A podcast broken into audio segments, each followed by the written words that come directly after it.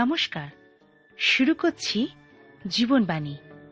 অনুষ্ঠানের প্রারম্ভে সকল শ্রোতাবন্ধুকে জানাই আমাদের প্রীতীয় শুভেচ্ছা। আশা করি নিশ্চয়ই ভালো আছেন। তাহলে শুনুন আজকের অনুষ্ঠান জীবনবাণী।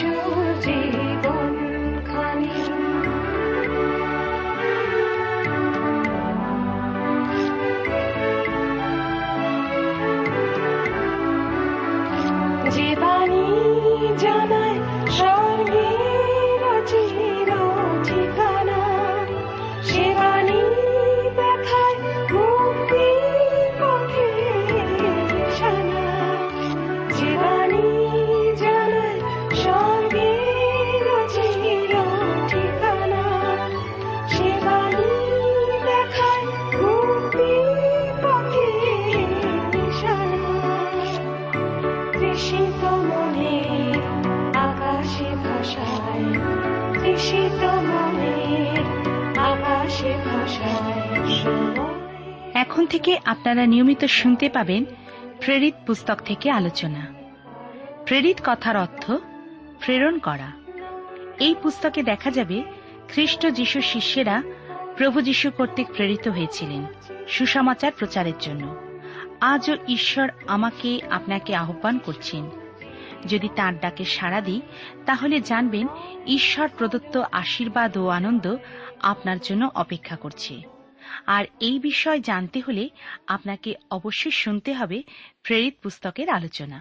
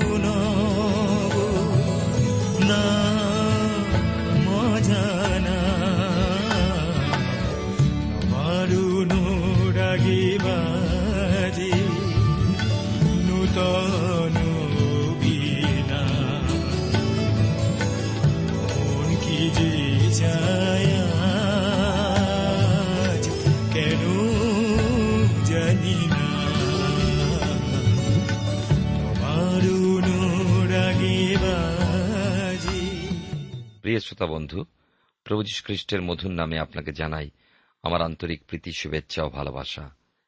জীবনবাণীর আজকের এই অনুষ্ঠানে আমি আপনাদের কাছে বাইবেলের নতুন নিয়মে প্রেরিতদের কার্য বিবরণী তার 17 অধ্যায় 36 পদ থেকে আলোচনা শুরু করব।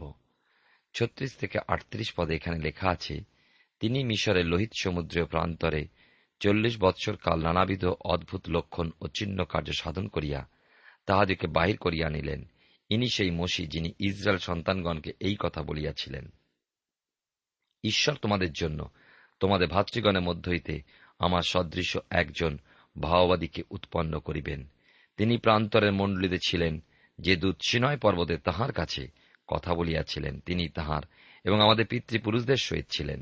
তিনি আমাদিগকে দিবার নিমিত্ত জীবনময় বচন কলাপ পাইয়াছিলেন। ঈশ্বর আপন পঠিত বাক্যের দ্বারা আমাদেরকে আশীর্বাদ করুন। আসুন ঈশ্বর হাতে সমর্পিত হয়ে প্রার্থনায় যাই।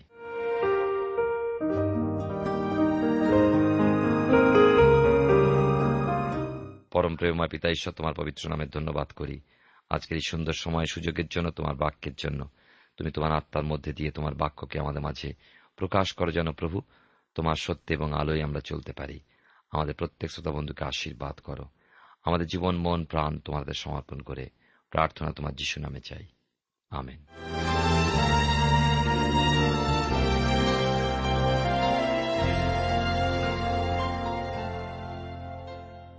প্রিয় শ্রোতা বন্ধু, আপনি জীবনবাণীর অনুষ্ঠান শুনছেন। এই অনুষ্ঠানে প্রেরিতদের কার্যবিবরণী তার 7 অধ্যায় আমরা দেখছি সেই স্তিফানের সুন্দর সাক্ষ্য, যা তিনি বাইবেলে পুরাতন নিয়মে অব্রাহাম থেকে শুরু করে তিনি প্রকাশ করছেন।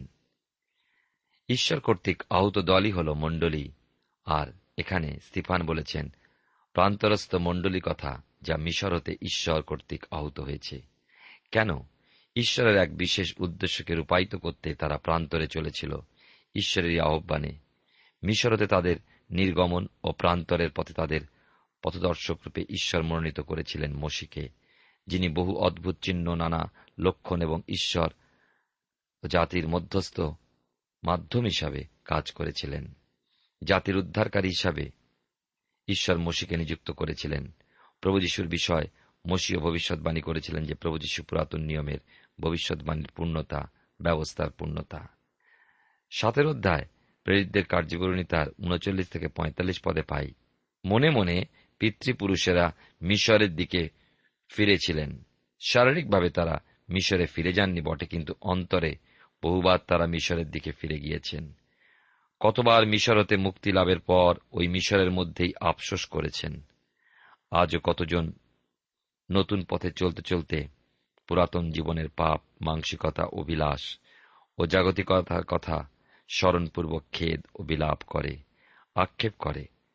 শরীর দিয়ে হয়তোবা তা সাধন করে না, কিন্তু মনের দিক হতে সেই পুরাতন মানুষের প্রতি আকর্ষণ বোধ করায় নূতন জীবনের গতি যায় রুদ্ধ হয়ে। আত্মিক বিষয় আগ্রহ, আকর্ষণ অনুভব করে না। হতে পারে পরবর্তী সময় পুরনো জীবনেই পুনরায় প্রত্যাবর্তন করে। অন্যকে তার পাপের জন্য অনুতপ্ত হতে বলা সহজ, অন্যকে তার হৃদয় অনুসন্ধান করতে আঙ্গুল নির্দেশ করা সহজ, কিন্তু প্রশ্ন করা উচিত নিজেকে, আমি কি ওই একই দোষে দোষী নই? পুরনো জীবনের প্রতি কি আমারও খেদ ও আফসোস নেই? আমার অন্তরাজ কোথায়? ইসরায়েল জাতি সেদিন মিশরের প্রতি আকর্ষণ অনুভব করেছিল। মশির মধ্যে যে কি ঘটে চলেছিল, তার অন্তরের অবস্থা যে কত বেদনার্থ হতে পারে। তাদেরই জন্য 40 দিন 40 রাত্রি উপবাসপূর্বক মশী সময় অতিবাহিত করেছেন, ঈশ্বরের সঙ্গে পরামর্শ, কথোপকথন করেছেন, এত কষ্ট তাড়না ভোগ করেছেন এই প্রজাবর্গেরই কাছে, এবং তাদেরই জন্য এ সকলের কিছু তারা বুঝলেন না। তারা ভ্রুক্ষেপও করেননি, বরং মশীকে অস্বীকারই করলেন। এ সমস্তের মাধ্যমে মশী দেখিয়েছেন ইসরায়েল জাতি সর্বদাই ঈশ্বরের লোকদের বিপক্ষে দাঁড়িয়েছে, হয়েছে বিদ্রোহী। এইভাবে তারা মূর্তিপূজক হয়ে উঠেছিল। এই কারণে মশী এবং পরবর্তী সময় যিহোশূয় লোকদের কাছে দাবি জানিয়েছেন যে হয় তারা ঈশ্বরেতে স্থির থাকুক, নচেত প্রতিমাগণে বিশ্বাসী হোক, যে কোনো একটা অবলম্বন করে জীবনে চলুক। আদি হতে ঈশ্বর মানুষের সঙ্গে বসবাস করতে ইচ্ছুক। সমাগম তাম্বু তৈরি করতে আদেশ দিয়েছিলেন মশীকে। প্রভু যিশু এলেন ইম্মানুয়েল হয়ে, আমাদের সঙ্গে ঈশ্বররূপে আমাদের মাঝে অবতীর্ণ হলেন, জন্মগ্রহণ করলেন মানুষের বেশে, জীবন্ত মন্দির হয়ে, পথ, সত্য, জীবন হয়ে। প্রভু যিশু ঈশ্বরের সঙ্গে মানুষকে যুক্ত করলেন। তাঁর বহুমূল্য রক্ত সেচনেই মানবজাতির পাপ হতে পরিত্রাণ হয়। সেই জীবন্ত মন্দির চূর্ণ বিচূর্ণ, ক্ষতবিক্ষত হয়ে মৃত্যুর মধ্যে প্রবেশ করেও কবরস্থ হওয়ার 3য় দিনে পুনরুত্থিত হয়ে উঠলেন। সেই জীবন্ত মন্দির পুনর্গঠিত হলেন। যে তাতে বিশ্বাস করে, সে আপনি হই, আমি হই, পৃথিবীর যে কোনো মানুষ, সেই পায় তাতে অনন্ত জীবন। প্রিয় শ্রোতা বন্ধু, প্রিয় ভাই বোন, অনন্ত জীবনে প্রবেশ করেছেন কি? তাহলে তার মধ্যে অধিকার প্রাপ্তির জন্য বিশেষভাবে একাগ্র থাকুন, সচেষ্ট হয়ে উঠুন। প্রেরিতদের কার্যবিবরণ তার 7 অধ্যায় 46-53 পদে পাই। এখানে দাউদের বিষয়। মন্দির নির্মাণ ছিল দাউদের আগ্রহ, দাউদের ধ্যান এবং জ্ঞান। সলোমন তা নির্মাণ করলেও তার জন্য সকল সাজ সরঞ্জাম দাউদই সংগ্রহ করেছিলেন। তাই মন্দিরখানি সলোমনের মন্দির না বলে দাউদের মন্দিরই বলা হয়। দাউদের সময় পর্যন্ত ওই তাঁবুই মিলনস্থল, কিন্তু দাউদের পুত্র সলোমনের সময় হতে মন্দির পরিলক্ষিত হয়। ঈশ্বর বলেন, আমার বিশ্রামস্থান কোথায়? আজ আপনার আমার হৃদয় একমাত্র তাঁর বিশ্রামস্থান। সেখানে ঈশ্বর আমাদের সঙ্গে আনন্দে মেতে ওঠেন, কারণ ভোজন পান, সাধুস্তি পান জাতির মধ্যে সেই অনুভব না পাওয়ায় ঈশ্বরের ব্যথাকে প্রকাশ করেছেন। পুরাকালে ঈশ্বরের ভাববাদীদের বধ করে এসেছে জাতির অধ্যক্ষ প্রাচীনগণ, ধর্মবেত্তাগণ। নূতন নিয়মে তারা পবিত্র আত্মাকে তার কার্যকে বাধা প্রদান করে এসেছে সর্বদা। অথচই ভাববাদী প্রবক্তাগণ ধর্মময় প্রভু যীশুর সম্বন্ধে ভবিষ্যৎবাণী করেছেন, আর সেই সমস্ত বিষয়ের পূর্ণতা ঘটিয়ে প্রভু এলেন এবং তাকে তৎকালীন লোকেরা বধ করেছে। স্তিফান তাদের আমরা দেখি শক্ত গ্রীব ও কর্ণেতে অছিন্ন ত্বক বলে অভিহিত করেছেন। যাবতীয় মন্দ ভাব হতে মুক্ত না হয় অবস্থাই হল অছিন্ন ত্বক অবস্থা। সকল মন্দতা থেকে মুক্ত হয় হল ছিন্ন ত্বক। এখন আমরা নিজেদের দেখি, আসুন আমরা কি আমাদের অন্তরে প্রকৃত অছিন্ন ত্বক হয়েছি? তৎকালীন ইসরায়েলীয়গণ যারা প্রভু যীশুকে স্বীকার করেনি, তাদের আক্ষরিক ত্বকচ্ছেদ অবস্থা থাকলেও হৃদয়ে তারা অছিন্ন ত্বকই ছিল। অছিন্ন ত্বক রয়ে গিয়েছিল তাদের বিভিন্ন ইন্দ্রিয়গুলোতেই, আর তাই ছিল স্তিফানের ক্ষোভের বিষয়। স্তিফান বলেছেন, তারা কর্ণে অছিন্ন ত্বক। কর্ণে অছিন্ন ত্বক হওয়ার ফলে তারা ঈশ্বরের বাক্য শুনতে আগ্রহী নয়। পিতৃপুরুষদের হতে শোনা বিষয়ে গণ্ডিবদ্ধ থাকতে চায় তারা। প্রান্তরে ইসরায়েল জাতির মধ্যে দেখা গিয়েছিল ঈশ্বরের প্রতি অবাধ্যতা, তাই তাদের নিয়ে গিয়েছিল ঈশ্বর বিদ্রোহী স্থানে। এমনকি সত্য জীবিত ঈশ্বর, যিনি তাদের মুক্তিদাতা ও তাদের প্রান্তর পথে বহনকারী, তাকেই অস্বীকার করে তারা সোনার গোবৎস তৈরি করতে পেরেছিল তাদের দেবতারূপে। এই প্রতিমার উপাসক হওয়ায় বা মূর্তি পূজক হওয়ায় পরিণামস্বরূপ তাদেরকে বাবিলীয় নির্বাসনে দিন যাপন করতে হয়েছে। স্তিফান জিওশুয়ের বিষয় উল্লেখ করেছেন। জিওশুয় নেতৃত্বে ইসরায়েলীয়গণ ঈশ্বরের সেই প্রতিজ্ঞাত দেশ কনানে এসেছিল। এখানে একটা কথা বলার আছে, জিওশুয়া নামটা হিব্রু, যার গ্রিক শব্দার্থ যিশু। নামের অর্থ হল ত্রাণকর্তা। জিওশুয়া ও যিশু একই অর্থবহ। জিওশুয়া যেমন কনানে নিয়ে এসেছিলেন, তেমনি প্রভু যিশু মানুষের কাছে স্বর্গের পথ রূপে উপস্থিত হয়েছেন। স্তিফান এক দাবিও এখানে রেখেছেন, ঈশ্বর হতে তারা দূতগণের মাধ্যমে ব্যবস্থা প্রাপ্ত হয়েছিলেন, অথচ সেই ব্যবস্থাই কি তারা কায় মনোবাক্যে পালন করেছে? করেনি। তারা তাদের মনের মতো করে তাকে সাজিয়ে নিয়েছে। দূতের মাধ্যমে প্রভু যিশুর জন্মবার্তার সংবাদ কি তারা জানে না, শোনেনি? কিন্তু সেক্ষেত্রেও করেছে প্রভুর সঙ্গে বিশ্বাসঘাতকতা, তাকে শেষ পর্যন্ত বধ করেছে, অথচ পারেনি প্রভুকে শেষ করে ফেলতে। প্রভু পুনর্জীবিত হয়ে উঠেছেন, তিনি যে পুনরুত্থিত মৃত্যুঞ্জয়ী, অথচ এ সত্য তারা স্বীকার করে না। 7 অধ্যায় 54 পদ থেকে 60 পদে দেখি, স্তিফানের প্রতি শত্রুপক্ষ ক্ষিপ্ত হয়ে উঠেছিল, কারণ তাদের দোষ, তাদের পিতৃপুরুষদের অপরাধ সম্পর্কে শুনে তারা স্তিফানকে আর সহ্য করতে পারেনি, উদ্যোগ নিয়েছিল তাকে বধ করার। এখানেই আমরা প্রথম পরিচিত হই তার্সনগরের শৌলের সঙ্গে। ঈশ্বরের সন্তান যখন ঈশ্বরের পক্ষ অবলম্বন করে, এই ইহজীবনে ক্লেশ সহ্য করে, তখন ঈশ্বর তাকে পরিত্যাগ করেন না। যদিও ক্রুশের উপরে লম্বমান অবস্থায় প্রভু সমগ্র মানব জাতির পাপ সকল বহন করেছিলেন ও পূর্ণ পাপ হয়ে উঠেছিলেন, ঈশ্বর হতে পরিত্যক্ত হলেন, তথাপি আমাদেরকে খ্রিস্ট পরিত্যাগ করেন না, কখনো না। ন্যায়বান ঈশ্বর খ্রিস্টতে আমাদের ক্ষমা করেন। অতএব প্রভুর পক্ষে ক্লেশ সহ্যকারীর প্রতি ঈশ্বর কত না সহবর্তী। ঈশ্বর হলেন আত্মা। তাহলে ঈশ্বরের দক্ষিণে কি প্রকাশ করে? ঈশ্বরের দক্ষিণ বলতে উচ্চ বা উন্নত, সমুন্নতি স্থান, সমাদরণীয় স্থানকে বুঝায়। ঈশ্বরের প্রতিশ্রুতি প্রভু যীশু প্রতি যে তিনি তাকে গৌরবান্বিত করবেন, সকল নাম অপেক্ষা শ্রেষ্ঠ নামে পদান্বিত নামাঙ্কিত করবেন। প্রভু যীশু বাস্তবিকই গৌরবান্বিত হলেন ও পিতা ঈশ্বরের দক্ষিণে সেই উচ্চ ও সমাদরণীয় স্থান বা পদ প্রাপ্ত হলেন। ইব্রিয় পত্রে 1:3 আমাদেরকে বলা হয়েছে, ইনি তাহার প্রতাপের প্রভা ও তত্ত্বের মুদ্রাঙ্ক এবং আপন পরাক্রমের বাক্য সমুদায়ের ধারণকর্তা হইয়া পাপ ধৌত করিয়া ঊর্ধ্ব লোকে মহিমার দক্ষিণে উপবিষ্ট হইলেন। ঈশ্বরের দক্ষিণে স্থান প্রাপ্তির অর্থ হল তিনি তাঁর কার্য সম্পূর্ণ করেছেন। আমাদের মুক্তিযজ্ঞ সাধিত হয়ে গিয়েছে, কিন্তু তাঁর অর্থ এই নয় যে আমাদের নামে তিনি আর কার্যরত নেই। স্তিফান দেখছেন ঈশ্বরের দক্ষিণে প্রভু যীশু দাঁড়িয়ে, হ্যাঁ দাঁড়িয়ে রয়েছেন, প্রথম সাক্ষ্যমর সাধু স্তিফানকে অভ্যর্থনা জানাতে। স্তিফান খ্রিস্টের কত না প্রিয়! পিতা ঈশ্বর ও পবিত্র আত্মা ঈশ্বরের পরম স্নেহধন্য এই স্তিফান। 54 লক্ষ্য করুন, প্রেরিতদের কার্যবরণী তার 7 অধ্যায়। এই কথা শুনিয়া তারা মর্মাহত হইল, তাহার প্রতি দন্তঘর্ষণ করিতে লাগিল, কিন্তু তিনি পবিত্র আত্মায় পরিপূর্ণ হইয়া স্বর্গের প্রতি এক দৃষ্টি চাহিয়া দেখিলেন, ঈশ্বরের প্রতাপ রইয়াছে এবং যীশু ঈশ্বরের দক্ষিণে দাঁড়াইয়া আছেন। আর তিনি বললেন, দেখো আমি দেখিতেছি স্বর্গ খোলা রইয়াছে এবং মনুষ্যপুত্র ঈশ্বরের দক্ষিণে দাঁড়াইয়া আছেন। কিন্তু তাহারা উচ্চস্বরে চেঁচাইয়া উঠিল, আপন আপন কর্ণ রুদ্ধ করিল এবং একযোগে তাহার উপরে গিয়া পড়িল আর তাহাকে নগর হইতে বাহির করিয়া পাথর মারিতে লাগিল।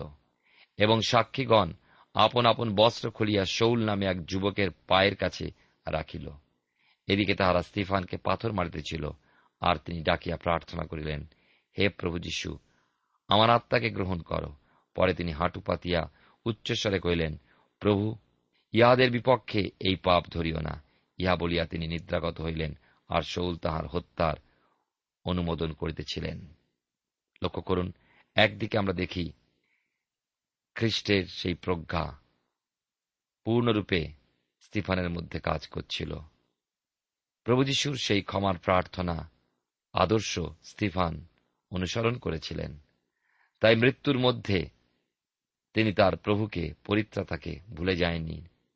তাঁর আদর্শকে তিনি তুলে ধরেছেন এবং সেই ক্ষমাভিক্ষা করেছেন। আর অন্যদিকে দেখি শৌল, যিনি অহংকারে গর্বিত ধর্মের নামে এই মৃত্যুকে অনুমোদন করেছিলেন, তিনি সেখানে দাঁড়িয়ে আছেন। আজকের জগতে অনেক মানুষ আছেন, ধর্মের নামে তারা ধ্বংস করেন, ধর্মের নামে তারা হত্যা করেন। প্রকৃত ঈশ্বরকে যারা জানে, তারা অন্তরে এক নূতনতা লাভ করেন, যে নূতনতা মৃত্যুর মধ্যেও মানুষকে ক্ষমা করতে পারে, শোকের মধ্যেও মানুষকে ভালোবাসতে পারে, ধৈর্য ধরতে পারে। আসুন, আমাদের মধ্যে সেই নূতনতা কি রয়েছে যা স্তিফানের মধ্যে ছিল? সেই কমনীয়তা, সেই প্রেম কি রয়েছে যা স্তিফানের মধ্যে ছিল? আপনার বাহ্যিক ধর্মকর্ম আপনাকে অহংকারী করে তোলে। আপনার অহম স্বর্গরাজ্যের অন্তরায়। কিন্তু ঈশ্বর তার পুত্র প্রভু যীশু খ্রিস্টের মধ্যে দিয়ে যে কার্য সাধন করেছেন, তার মধ্যে দিয়ে যে নবজীবন লাভ করা যায়, তার প্রমাণ হলেন স্তিফান। এবার আমি আসব প্রেরিতদের কার্যবিবরণ তার 8 অধ্যায়। এই অধ্যায়টিতে আমরা পাব এক ইথিওপিয়াবাসী নপুংসকের মনোপরিবর্তন। এখন আমরা এই পুস্তকের অর্থাৎ প্রেরিতদের কার্যবিবরণের 2য় ভাগে এসে পৌঁছেছি। প্রথমে প্রেরিতগণ জেরুসালেমে সাক্ষ্য বহন করেছেন। সেই অনুসারে শিষ্যগণ প্রভু যীশুর সাক্ষীস্বরূপে পবিত্র আত্মার পরাক্রমে কাজ করেছেন এবং আমরা দেখেছি সমগ্র জেরুসালেমে সেই সাক্ষ্য তারা প্রকাশ করেছেন। এখন জিহুদিয়া ও সমরিয়ায় পবিত্র আত্মার দ্বারা প্রেরিতদের মাধ্যমে প্রভু যীশুর কার্য লক্ষ্য করব। এই ভাগে 8 অধ্যায় হতে 12 অধ্যায়ের মধ্যে এ বিষয়টি নিহিত আছে। 7 অধ্যায় আমরা 2জন ব্যক্তিকে দেখলাম, প্রথম শতাব্দীর মণ্ডলীকে যারা বিশেষভাবে প্রভাবিত করেছিলেন। একজন ছিলেন স্তিফান এবং অপরজন সেই যুবক ফরিসি তারসো নগরের শৌল। স্তিফানকে প্রস্তরাঘাত করার দায়িত্ব যার উপরে ন্যস্ত ছিল। 8 অধ্যায় 1 পদে লেখা আছে, সেই দিন জেরুসালেমস্থ মণ্ডলীর প্রতি বড়ই তাড়না উপস্থিত হইল, তাহাতে প্রেরিত বর্গ ছাড়া অন্য সকলে জিহুদিয়ার ও সমরিয়ার জনপদে ছিন্ন ভিন্ন হইয়া পড়িল।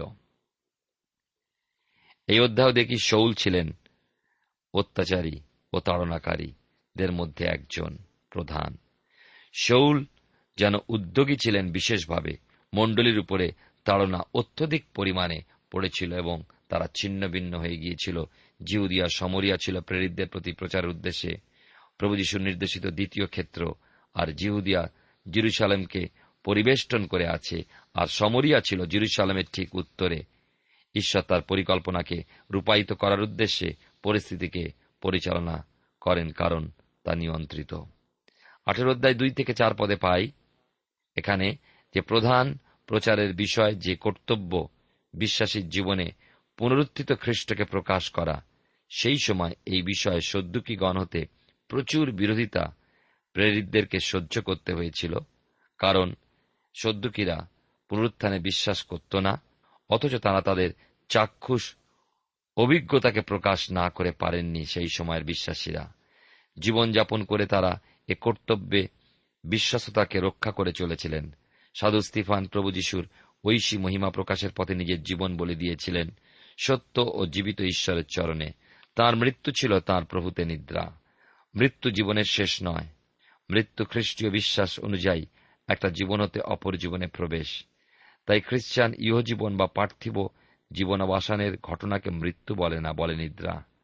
সাধু স্তিফান নিদ্রা গেলেন, তাঁকে কবরস্থ করা হল। এই যে কবর প্রাপ্তির প্রসঙ্গে প্রশ্ন আসে, খ্রিস্টীয় রীতি অনুযায়ী নিদ্রাগত ব্যক্তির দেহ কি দগ্ধ করা অসঙ্গত? পবিত্র বাইবেল শাস্ত্রে এর বিরুদ্ধে কিছু লিখিত নেই, এবং নিদ্রাগত ব্যক্তি তার পরিত্রাণকে হারিয়েও ফেলবে না। প্রকৃত কথা হল, একজন খ্রিস্টানের কবর প্রাপ্তি হল বীজ বপনের ন্যায়। একটা স্থানে দেহকে সুরক্ষিত রাখা হয় যেন পুনরুত্থানের সময় পর্যন্ত নিদ্রিত থাকতে পারে।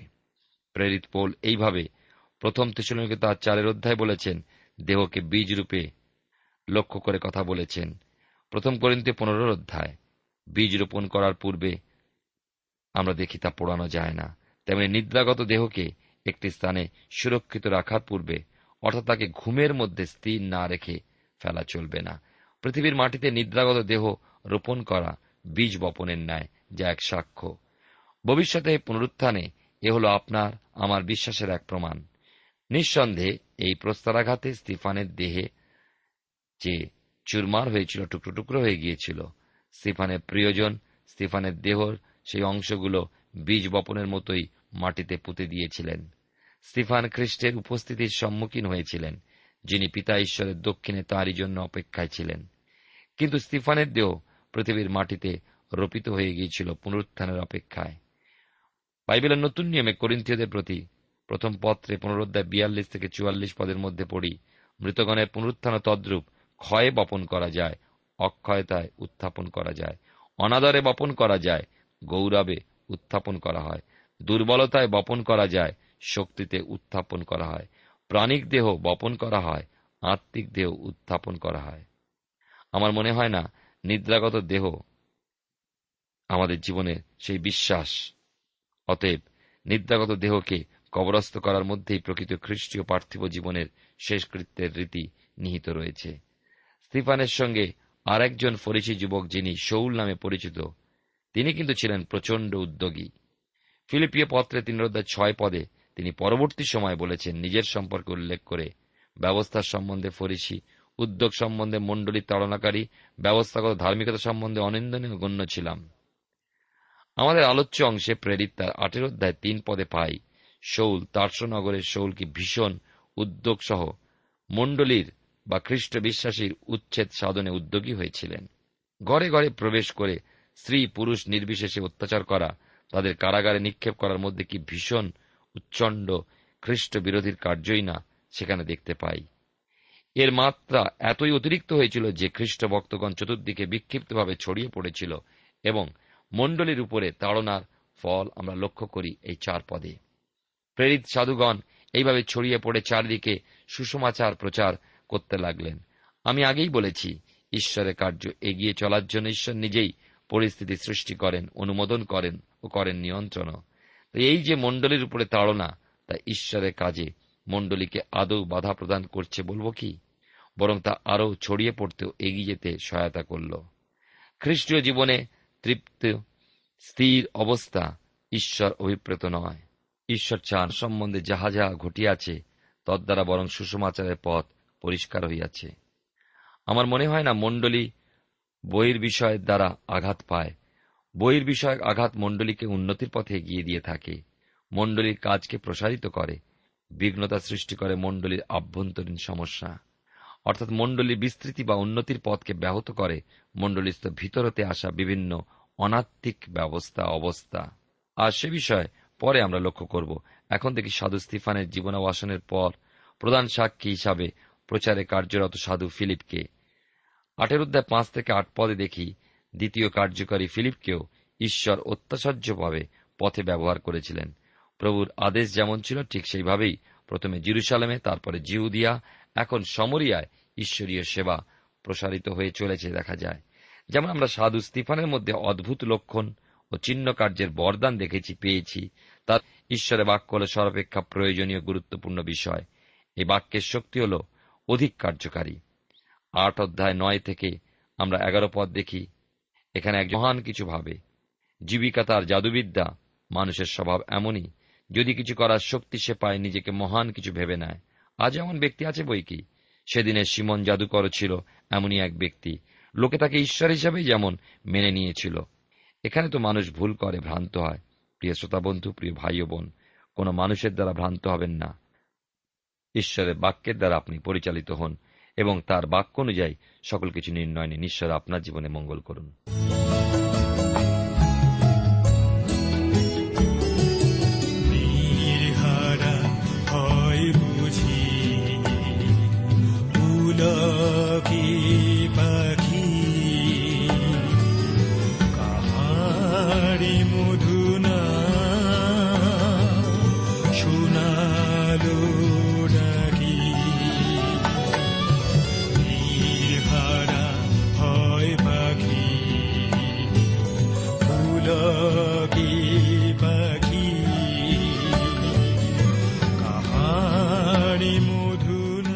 প্রিয় শ্রোতা বন্ধু, এতক্ষণ শুনলে বাইবেল থেকে জীবনবাণীর আজকের আলোচনা।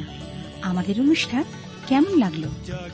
যদি এই বিষয়ে আপনি আরো কিছু জানতে চান এবং আপনার যদি বাইবেল না থাকে, তাহলে বাইবেল ছাড়া এই অনুষ্ঠান আপনি কেমনভাবে বুঝতে পারছেন, আমাদের ঠিকানায় শীঘ্রই লিখে জানান।